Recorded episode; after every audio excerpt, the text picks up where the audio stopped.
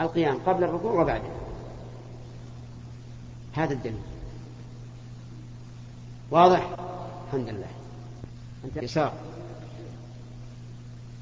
فضيلة الشيخ إني جاي من مكان بعيد وبقى ما يقول سؤال خاص. هو الدور عليه ولا لا؟ ها؟ طيب. فضيلة الشيخ إني جاي من مكان بعيد وبسألك سؤال خاص. جزاك الله خير. طيب هذه بعد العصر. صل معي العصر إن شاء الله. جزاك الله خير. بعده يمين. هذا من منا من الطلاب. ما من الطلاب عندنا؟ خلاص ما تعرف. إحنا مقرين هذا للضيوف. زكاة. زكاة. ارفع صوتك. زكاة ارفع صوتك. زكاة النخل. نعم. يعني بيتنا ثلاث تبلغ نصاب؟ إذا النخل الذي في البيوت.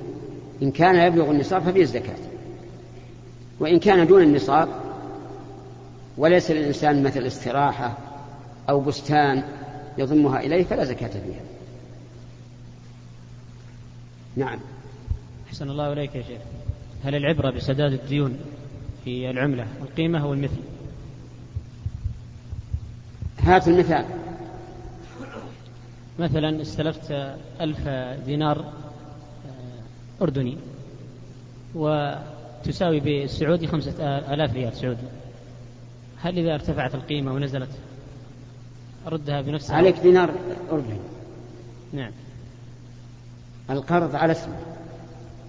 ترد مثله زادت قيمته أو نقصت. فهمت؟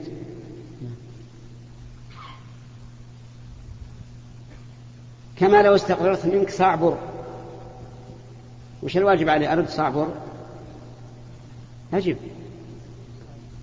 تعرف البر ولا ما تعرف؟ ساعة رز. خليك ما إحنا ما يعرف الرز. استقرضت منك صاع رز أتعرف الرز؟ طيب. ماذا أرد عليك؟ طيب. لما استقرضته مني كان يساوي خمسة ريالات الصاع. ولما أردت أن توفيني صار يساوي عشرة. هل تقول لا أرد عليك إلا نصف الصاع؟ لا ترد عليه الصاع ولا كان يساوي عشرة. والعكس كذلك لو كان يساوي عشرة عند القرض وعند الاستيفاء يساوي خمسة. ما إلا إلا إلا الصاع. والخلاصة أن الإنسان يرد مثل ما استقرض زادت القيمة أم نقصت؟ هذه القاعدة. نعم. بعد اليمين الحمد لله فضيلة الشيخ يعني معنا واحد من الأخوان يسأل يقول عندي مكتب لخدمات البيع بالتقسيط. يتبع له مستودع فالتاجر يشتري البضاعة ويعرضها للبيع بالتقسيط فقط والمكتب يبيعها له ويأخذ مقابل لذلك العقد وتخليص الأقساط والمشتري يأخذ البضاعة ويبيعها في مكان آخر. نعم. حكم هذه العملية؟ آه الآن فهمنا أن عندنا تاجر اشترى سيارات. اصبر يا رجال. أي السيارة والبضاعة واحد. اشترى سيارات. أودعها عنده. ويبيع بالتقسيط. وله دلال يبيع له. ويخلص الثمن من المشتري إلى هنا جائز ما في إشكال. بقينا هذا الذي اشترى. أنت تقول إنه باع عشان يأخذ الدراهم. هكذا سألت؟ طيب أنا فاهم أنه غالب. المهم السؤال اللي سألت عنه. طيب. هذا هذا الرجل الذي اشترى السلعة من أجل ثمنها يسميه العلماء التورق. منهم من أجازه ومنهم من منع فهمت؟ الذين منعوه قالوا هذا حيلة لأنه ما اشترى السيارة مثلا يريد السيارة يريد الدراهم. والآخرون يقولون هذا ما, علينا منه. اشترى السيارة وغرضه ما عليه منه سواء أراد أن يبيعها أو أن يكدها نفسه أو يكدها بالإجرة أو يذهب بها إلى بلد آخر تكون أرفع قيمة ما عليه منه. فالمسألة فيها خلاف. فمن أراد التورع فليترك ذلك ومن أراد التوسع فيتبع العلماء الآخرين. نعم. لكن المحذور الممنوع الذي هو شبيه بعمل اليهود. هؤلاء القوم الذين يأتي إليهم من يريد السيارة ويقول اذهب إلى المعرض واختر السيارة التي تريد وأنا أشتريها من المعرض وأنقد له الثمن. وأبيعها عليك بالتقسيط بأكثر. هذه لا شك أنها حرام. ولا يغرنك فتوى من قال إنها حلال. لأن الله لا يخفى عليه شيء في الأرض ولا في السماء.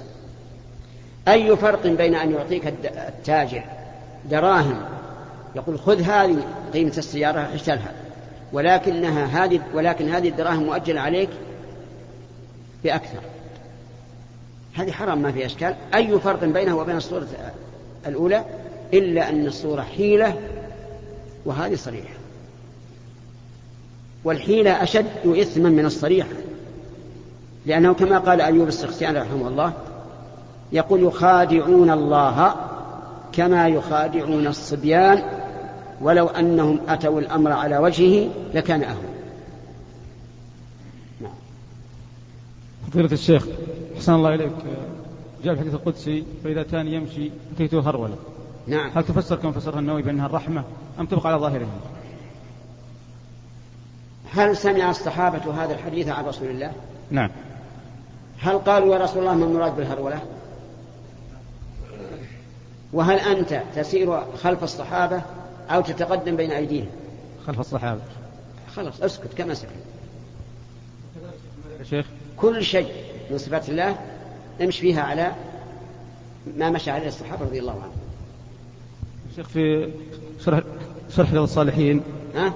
في شرح رياض الصالحين فضيلتكم. نعم. ما ورد تعليق على كلام النووي بأنها الرحمة يعني علق النووي يفسر الهروة بأنها الرحمة ما ورد لها تعليق في الكتاب؟ لا غلط هذا غلط. هذا من الت... هذا من التحريف. هنا نعم. تفسيرها بالرحمة تحريف للكلم عن مواضعه. أيعجز الله عز وجل أن يقول من أتاني يمشي؟ رحمته يعجز؟ ما يعجز. قال أتيته هرولة نعم. بالنسبة لسؤال الشيخ. الشيخ. بالنسبة لسؤال الأخ. اليمين اليمين. يلا. بالنسبة لسؤال الأخ عن المغاسل يا شيخ. عن؟ عن المغاسل أي نعم. يعني ينتظر عشرة أيام وخمسة عشر يوم. بعض المغاسل بعض الملابس يمضي عليها أربعة أشهر وخمس وست. إيه وش السؤال؟ السؤال يا شيخ هل لصاحب المغسلة التصرف بها ببيع أو استعمال؟ شيخ بارك الله فيك. إذا كان بينهما أجل معين. اسمع يا أخي.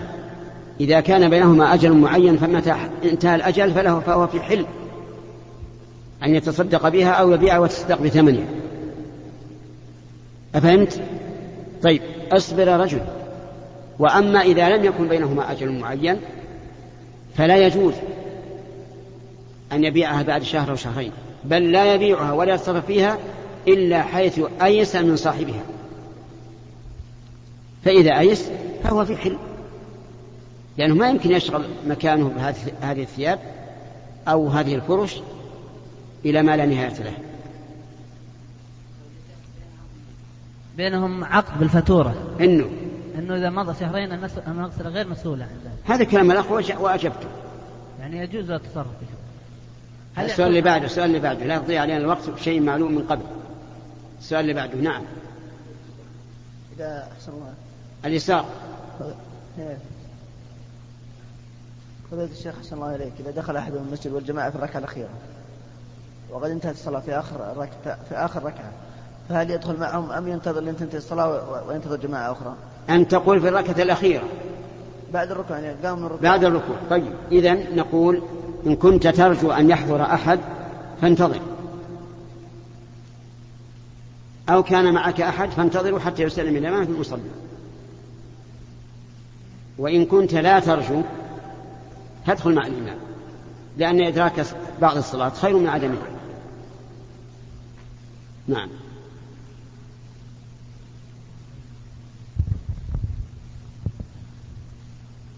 فضيلة الشيخ في الآية التي ذكرت آه كلمة القتال قبل صلح الحديبية ما نعم. المراد بها؟ نعم القتال قبل صلح الحدي- الحديبية إي نعم. ما المراد بها؟ القتال ما, ما في قتال قبل صلح الحديبية لا أدري ما هو ها لست أدري أنا أسأله موجود قتال في بدر وفي أحد وفي غيرها من الغزوات. نعم. يمين يا فضيلة الشيخ حفظكم الله. عندما يسمع المؤمن آه، آه، ما أعد الله عز وجل للمؤمنين- في الجنة يتطلع تط- تتطلع النفس إلى هذا أو تتطلع إلى إلى هذا الأمر. ولكن يا شيخ عندما يسمع وقوف الناس يوم القيامة بين يدي الله عز وجل ووقوفهم خمسين ألف سنة ي- يتأخر في هذا الأمر ويتمنى ألا يلقى ذلك اليوم. فكيف يجمع بين هذا وهذا؟ نعم. يجمع أن, أن, أن نقول له هذا اليوم الطويل وما فيه من الأهوال هو على المؤمن يسير. لأن الله تبارك وتعالى قال وكان يوما على الكافرين عسيرا. معناه أنه على المؤمنين يسير. هذا مفهوم الآية. كذلك قال الله تعالى يقول الكافرون هذا يوم عسر والمؤمنون يقول هذا يسير. فهو بالنسبة للمؤمن كأداء فريضة من فرائض الصلوات. يسير جدا. أما على الكافر فهو عسير نعم. أحسن الله إليك. يقول النبي صلى الله عليه وسلم إذا تو... نعم. إذا توضأ أحدكم فليجعل في أنفه ماء. وقد يحصل في الأنف بعض الأشخاص أمراض يعني حساسية أو غيره. نعم. فلا يستطيع جذب الماء إلى الأنف. فمن هو؟ لازم يستنشق.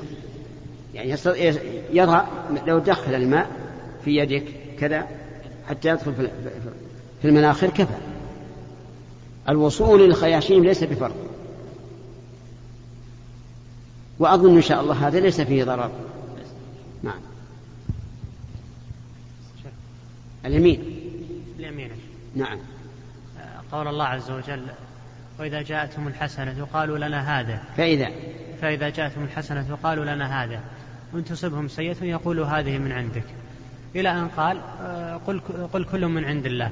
ثم قال في الآية التي بعدها ما أصابك من حسنة فمن الله وما أصابتك من سيئة فمن نفسك. نعم.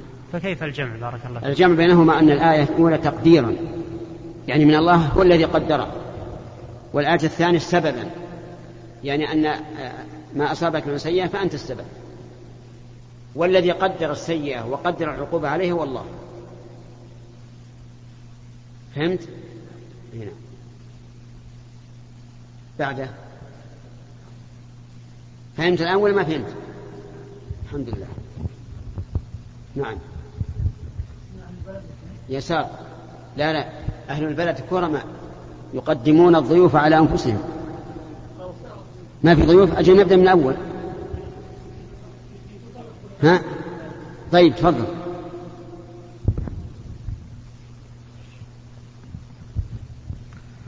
شيخ محبك في الله رضا العنزي من رفحة. نعم.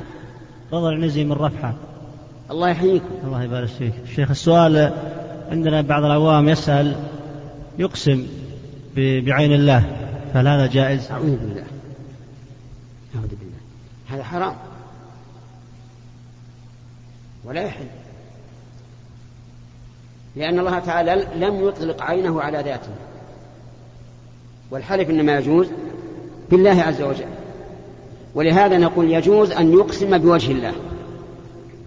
لأن الله أطلق الوجه على ذاته في قوله تعالى ويبقى وجه ربك ذو الجلال والإكرام. أما عين الله ويد الله فهذا لا يجوز. وسبحان الله العظيم الشيطان يؤز الإنسان أزا إلى المعاصي. يعني ما بقي شيء يحلف به إلا عين الله.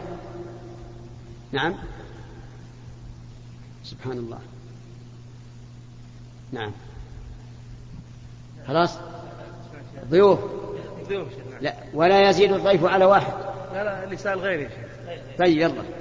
أقول يا شيخ صلى الله عليك إذا حضرت الصلاة آه، ولم يكن عند الإنسان شماغ كان يكون مغسول أو لم ينشف لم يكن عنده شماغ يلبسه؟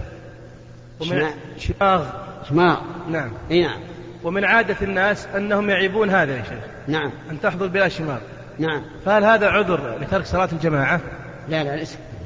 ليس بعذر. أقول هذا ليس بعذر. أولا هذه مسألة نادرة يا جماعة. يندر جدا أن يكون إنسان ما عنده إلا واحد يغسلها الآن ولا بعد نشف. وثانيا أنه يجوز أن يصلي وهو أصلع فهمت؟ فهمت نعم. وإذا قدر أن الناس يقولون ليش؟ وش بلاه؟ يصلي الصلاة الثانية يجيب الشماغ. فهمت؟ فهمت أحسن الله عليك. الحمد لله. نعم؟ كيف؟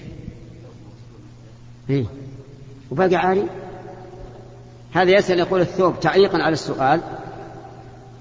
يقول إذا صار ما عنده الثوب يعني يبقى عاري في البيت هو؟ إيه سواء فنيل هذه ربما أنه ما يستطيع أن يقابل الناس في المسجد العام بس- بسروال الفنيل هذا يكون عذر. تسمع سؤال آخر يا شيخ؟ نعم. سؤال آخر. إن كان هو لغيرك لا بأس.